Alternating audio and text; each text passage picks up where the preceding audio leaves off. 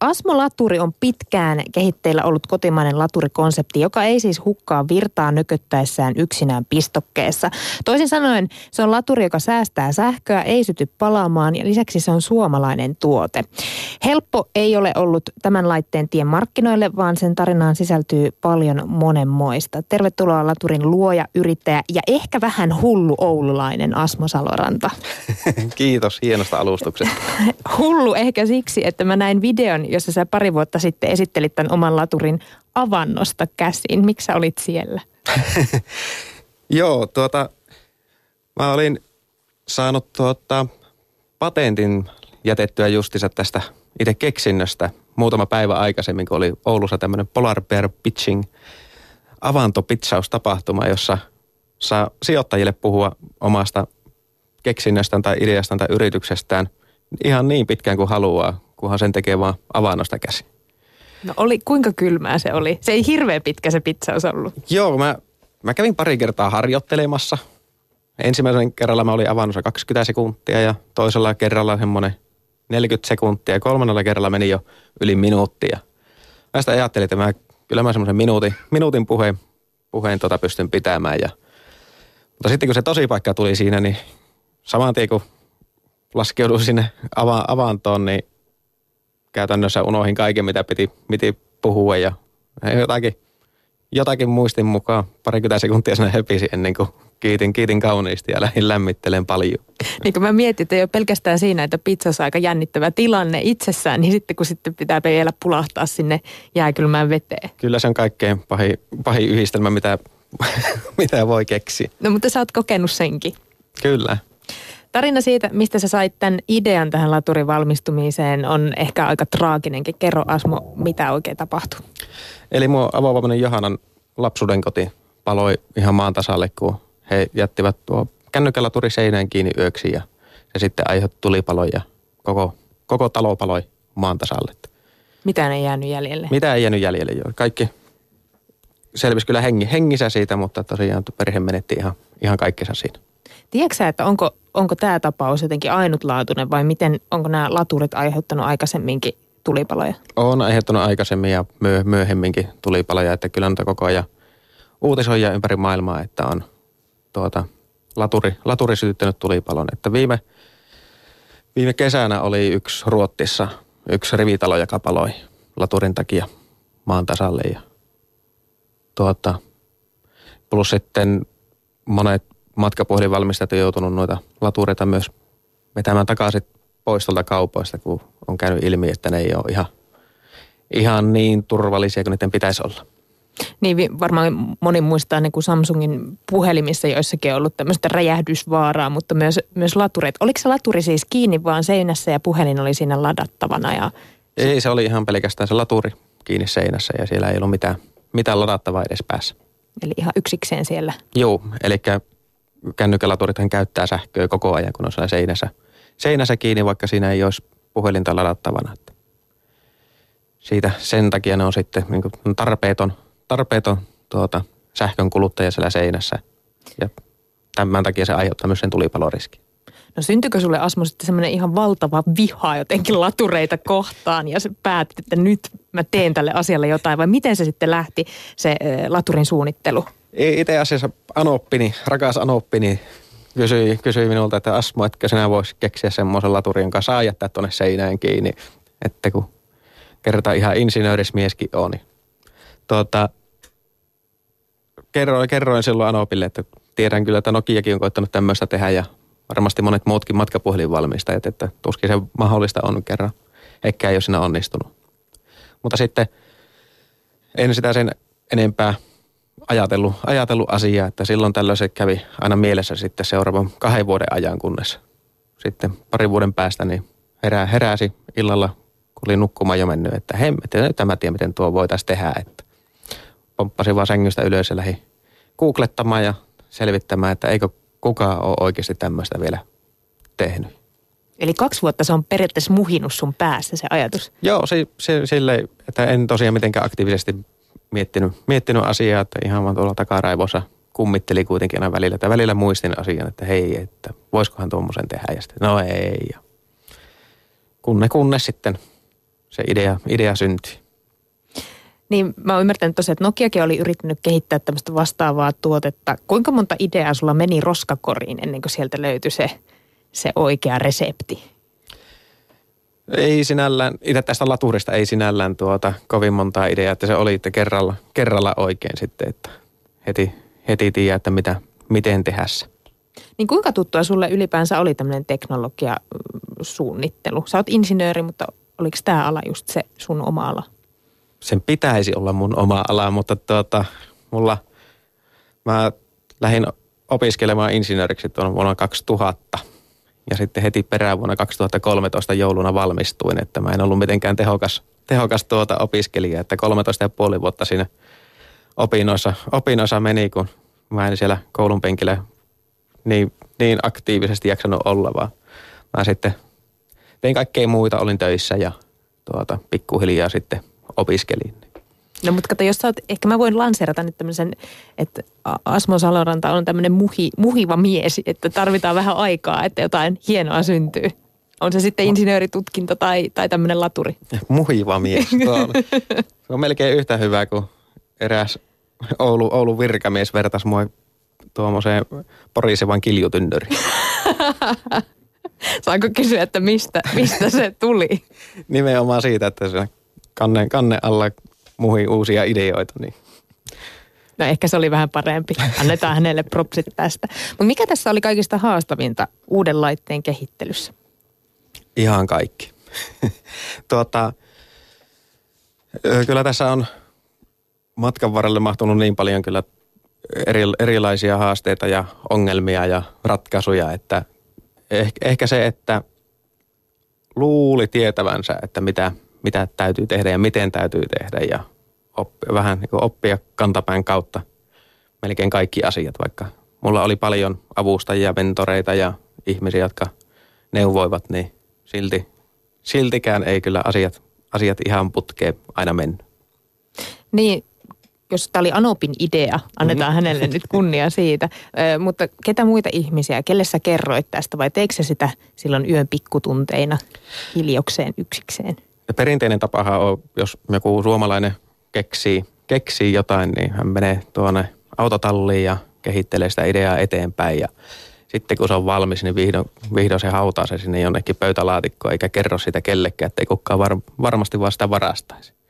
Ja sitten muutaman vuoden päästä katsoo kymppi uutisia ja ihmettelee, että hemmetti, tämä on keksinyt ihan samanlaisen jutun jo viisi vuotta sitten. Että se, tuota, mä en halun, halunnut tosiaan pitää, pitää tätä piilossa, vaan mä menin heti, heti sitten kun sain tämän idean, niin seuraavana päivänä menin tänne Oulussa tämmöiseen Business Kitchen nimiseen tämmöinen coworking-tilaan, missä oli yliopiston ihmisiä, ammattikorkeakouluihmisiä, muita opiskelijoita, yrittäjiä. Siellä sitten noin nostin kädet pystyyn ja huusin, että mulla on hemmetin hyvä idea, että mä tarvitsen apua, mä en tiedä mitä tehdä. Ja siellä sitten pikkuhiljaa tuli tuota neuvoja, että mitä kannattaisi tehdä ja mihin mennä. Eli kannatti avata suu. Kyllä kannatti heti tuota kertoa, että nyt, nyt tapahtuu itse asiassa mä ihailin jotenkin muutenkin sun, sun tapaa markkinoida itseään. Sä puhut maailman parhaasta laturista ja mä etsin nyt maailman parasta tyyppiä meille töihin ja, ja näin edespäin. Se ei ehkä ole semmoista tyypillistä suomalaista. Oliko se sulle itsestään selvää, että täysillä mennään? Toinen asia, mitä on paljon, paljon muistan aina kritisoida, on suomalaisten tämä vaatimattomuus. Eli ei, ei uskalla, vaikka olisi vaikka olisikin omasta mielestä maailman paras idea, niin silti kerrotaan, että no mulla on tämmöinen, mä nyt tein ja tämmöinen ihan kiva juttu mulla olisi. Ja se vasta kuuntelija lopettaa kuuntelemisen jo siinä vaiheessa? Joo, siinä vaiheessa menne, loppui jo mielenkiintoinen, että ajattelin sitten tosiaan olla vaan oma itseni ja mennä, mennä, mennäillä mennä ja katsotaan mihin päästä. No onko se kohdannut paheksuntaa, että miten säkin nyt tuolla tavalla huutelet omista tekemisistä? On kyllä. Kyllä yllättävän, yllättävän tuota, paljonkin välillä tuli semmoista palautetta, että nime, nimenomaan, että ei, että elä, elänyt, elänyt viitti ja että hyvä, että uskovat edes, että on, on olemassa tämmöistä laturia ja, tuota, ja että tämmöistä palautetta nimenomaan, että ei sitä kannata tehdä, ei sitä kuitenkaan mitään tule.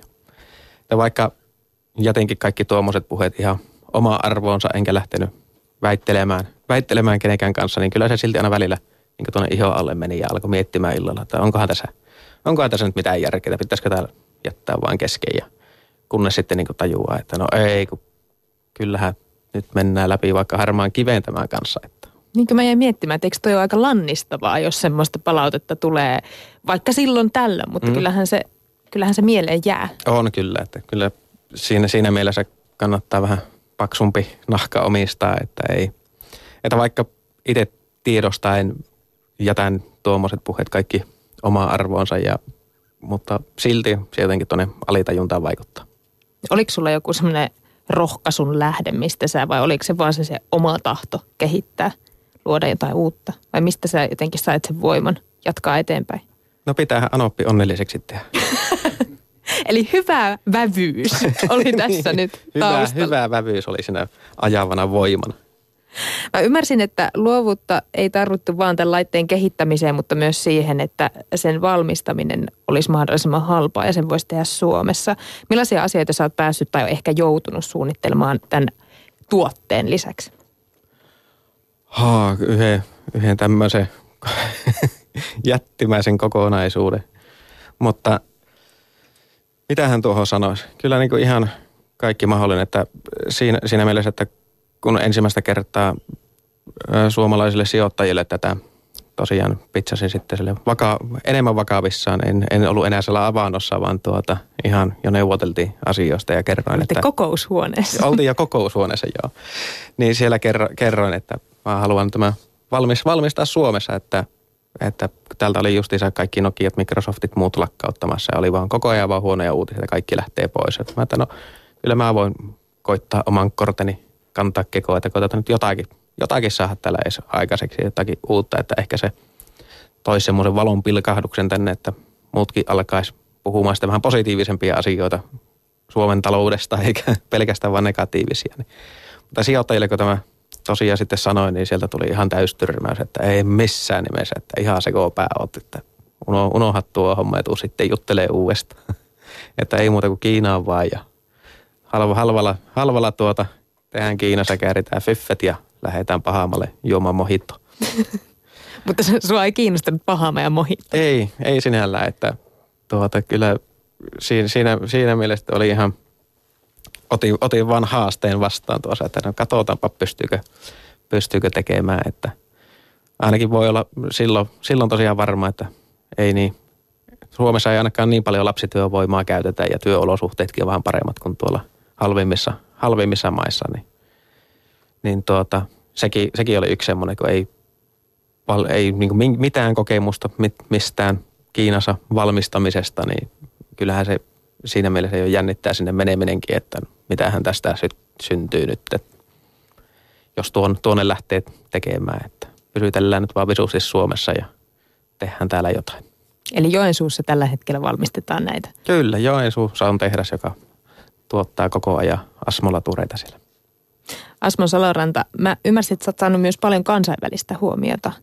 Minkälaisia puheluja ja kokouksia sä oot ulkomaalaisten kanssa istunut ja puhunut?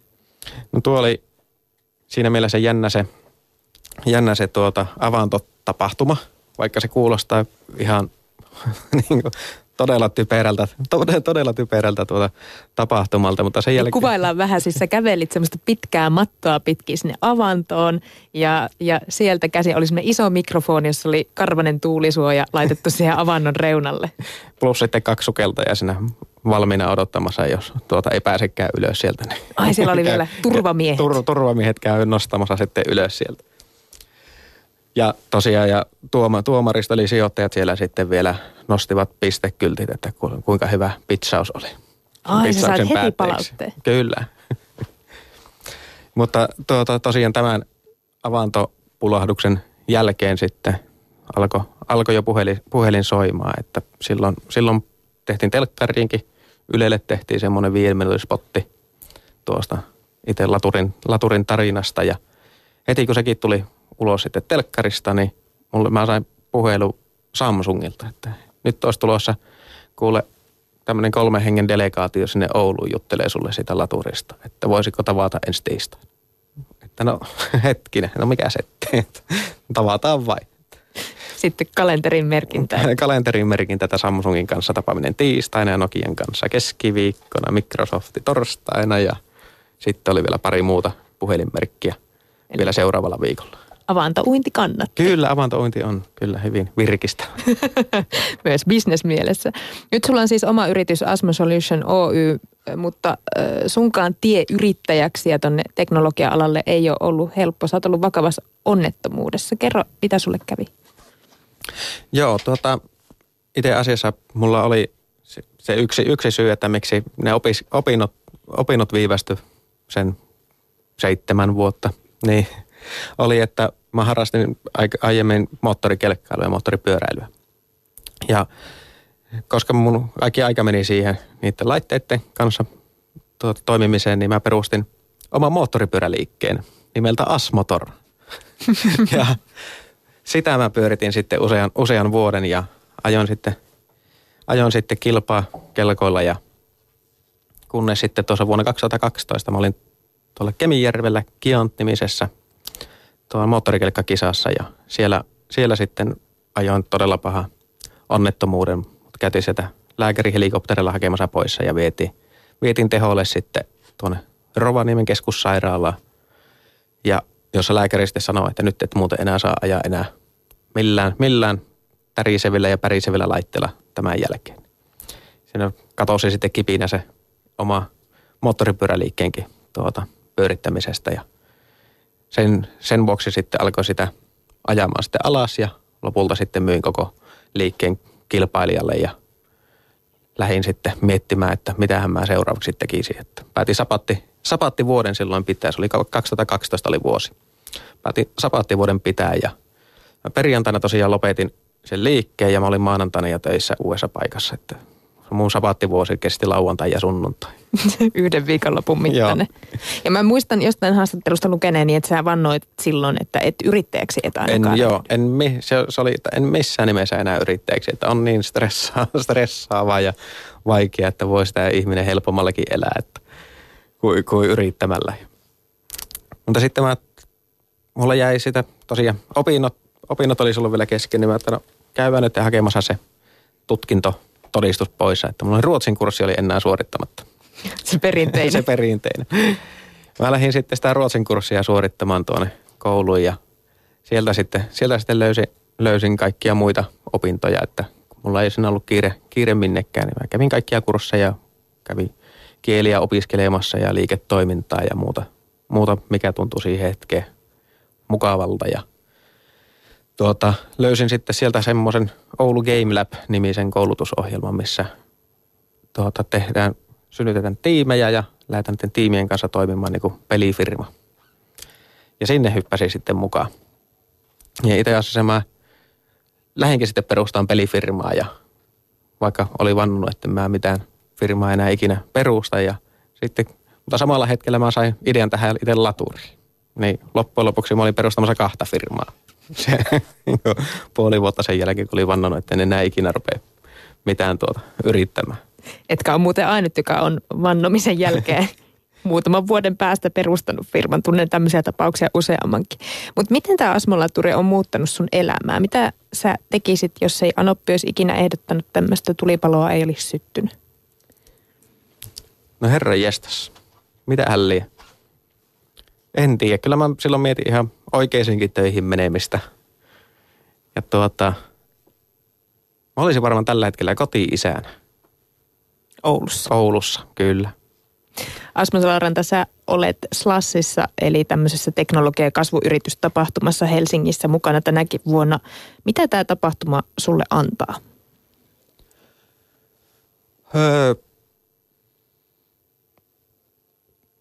mistä mä lähtisin liikkeelle? Eka kerran, kun kävin Slassissa, niin se, ja olin tosiaan aloitteleva startup-yrittäjä silloin, että kumminkin tuommoinen kivijalkaliikkeen pitäminen eroaa todella paljon itse tämmöisestä startup-yrityksestä, joka kasvaa todella nopeasti, niin, niin ensimmäinen juttu oli se, että kun pääsi tapaamaan, tapaamaan ihan kasvatusten ihmisiä, joita yleensä näkee vaan netissä tai telkkarissa ja pääsee suoraan juttelemaan heidän kanssa ja puhumaan omista ideoista ja vaihtelee ideoita. Niin se oli jotenkin niin, niin semmoinen silmät avaava kokemus, että ei tämä, ei tämä ole mitään elokuvaa, että tämä on ihan oikeita, oikeita ihmisiä nämä, nämä kaikki. Ja, ja samalla sitten kun näki niitä muita, muita yrittäjiä, muita yrityksiä, niin se rima, rima tuota, korkeus, niin sen huomasi, huomasi siinä, että käytännössä, että no en, tämähän on sinällään aika alhainen tämä rima, että eihän ole muutkaan ihmiset tällaisen kummempia ole kuin minäkään. Että, ja hyvin, hyvin menee tuota, heillä nämä yritykset eteenpäin. Tämä oli se ensimmäinen, ensimmäinen kokemus, kokemus että ensimmä, mitä, mitä mä sitä ensimmäisestä slassista sain. Niin, siis mun mielestä oli hyvä vertaus tuo elokuvallisuus, koska mä en ole käynyt koskaan tuossa tapahtumassa ja mulla on semmoinen mielikuva, että siellä on champagnea, champagnea virtaa ja on glamouria ja... ja on puku päällä ja vähän ehkä hikoiluttaa, kun on niin jännittävät paikat. Mutta minkälainen tunnelma siellä on? Siellä on hyvin väli, välitön tunnelma. Se on to, todella rento tapahtuma. Että ennemminkin, jos ajattelee joku yrittäjyystapahtuma, että kuinka tylsä ja tapahtuma voikaan, voikaan olla. Että vaatii kravaatit, krava, krava, kravaatit tiukasti kaulassa ja vaatii istumalihaksia, mutta että kyllä tämä, en tiedä, en, enemmänkin rockifestivaali voisi verrata slassia kuin tuota perinteiseen yrittäjyystapahtumaan, niin kuin siltä itse tunnelmalta. Ja siinä mielessä, että onhan se hieno tapahtuma. Siellä on, siellä on musiikkia, laaseri, laasereita ja savukoneita ja on hyviä, hyviä puheita ja tuota, ihan maailman, maailmanluokan tuota, business, business-ihmiset on siellä läsnä, niin kyllä se hyvin hankala selittää. Se pitää, pitää vaan kokea. Sä itse pyörität yritystä Oulusta teknologiakaupungista. Nokia-irtisanomisten jälkeen Oulu tuntui jotenkin täyttyvän työttömistä IT-osaajista. Mutta mikä se kaupungin tilanne on tänä päivänä? Ihan hyvä.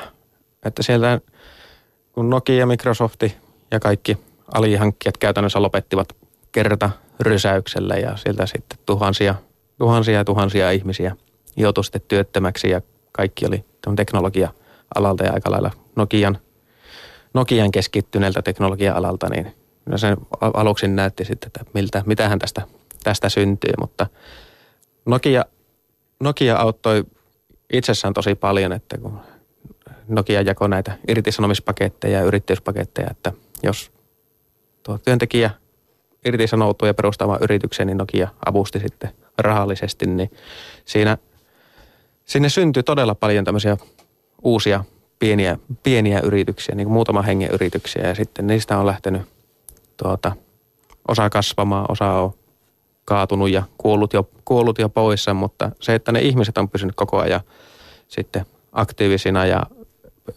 kehittäneet omaa osaamistaan, niin nyt sinne sitten on alkanut siirtymään kaikkia tämmöisiä suurempia yrityksiä perustamaan omia yksiköitä. Että sinne nyt viimeisimpänä Sony taisi ilmoittaa, että tulee, tulee Ouluun tuota, perustamaan uuden, uuden yksikön ja palkkaa sinne oululaisia, oululaisia insinöörejä ja teknologia-ihmisiä.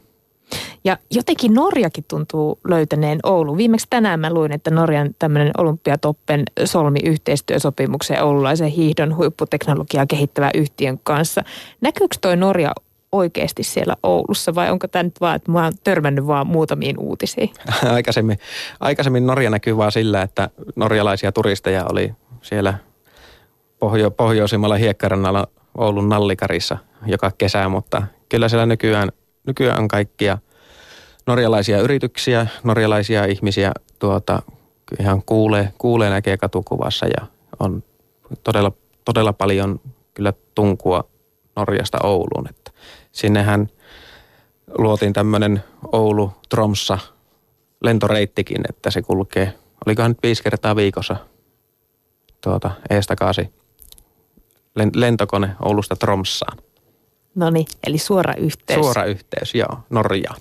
No mutta Asma, sä oot kuitenkin nyt Helsingissä menossa Slassiin. Mitä sulla on tänä vuonna ohjelmassa? Tänä vuonna minä saan olla ihan turistina. ensimmäistä kertaa mulla ei ole mitään semmoista, mitään mikä mulla olisi tavoitteena, että mitä pitäisi saavuttaa sinne itse Slassin aikana. Että mä menen sinne verkostoitumaan ja puhumaan ihmisten kanssa ja kuuntelemaan puheita ja muutamiin tämmöisiin workshoppeihin mut on pyydetty pyydetty mukaan, mihin mä sitten menen sitten kerto, kertomaan omia, omia tarinoitani. Mutta muuten saan olla kyllä ihan turistina, että normaalisti lähdetään sijoitusta hakemaan, mutta meidän, meidän sijoituskierros varmistui tuossa kuukausi, vajaa kuukausi sitten, niin ei tarvi enää olla hattu, hattu ojossa siellä sitten sijoittajillekaan juttelemassa ihan heti. Mahtavaa. Turistina eikä tarvitse murehtia rahasta. Kiitos Asmo Saloranta, että pääsit meille käymään ja jakamaan tämän positiivisen suomalaisen yrittäjyystarinan. Kiitos. Kiitos itsellesi.